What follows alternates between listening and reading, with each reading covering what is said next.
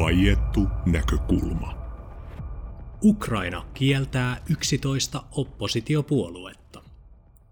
Avoin.media 21.3.2022.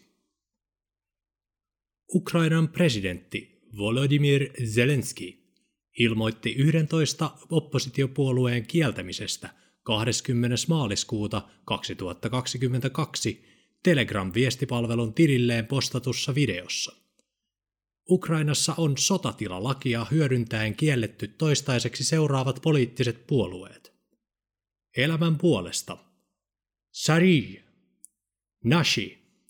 Oppositioblokki, rauhan ja edistyksen puolue. Vasemmisto-oppositio. Vasemmistoliitto. Derjava. Ukrainan edistyksellinen sosialistipuolue. Ukrainan sosialistipuolue. Sosialistipuolue. Volodymyr Saldon blokki.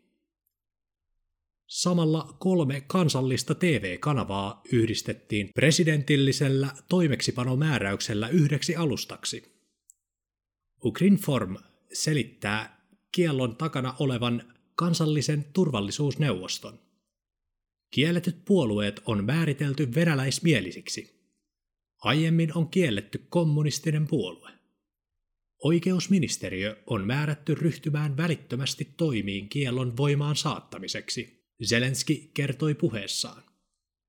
Venäjää äidinkielenään puhuvia on Ukrainassa noin 8,3 miljoonaa. Shari-puolue on blokkari Anatoli Sharijyn perustama ryhmä.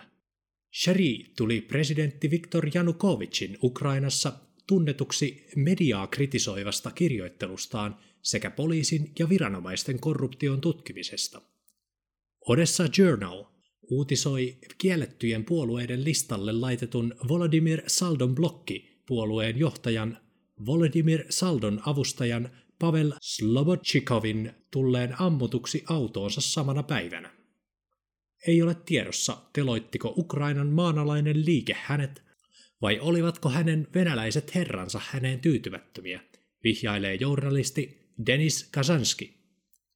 Elämän puolesta puolue sanoo antamassaan lausunnossa, ettei puolueiden kieltämiselle ole laillisia perusteita ja että ainoa selitys tälle kiellolle on laiton poliittinen estäminen ja epäreilusti käyty poliittinen kamppailu, jolla isketään poliittisiin vastustajiin. Kansallista turvallisuusneuvostoa johtaa Oleksi Danilov, joka on ollut nyt kielletyn Ukrainan sosialistipuolueen jäsen, mutta siirtyi sittemmin Vapaat demokraatit puolueeseen.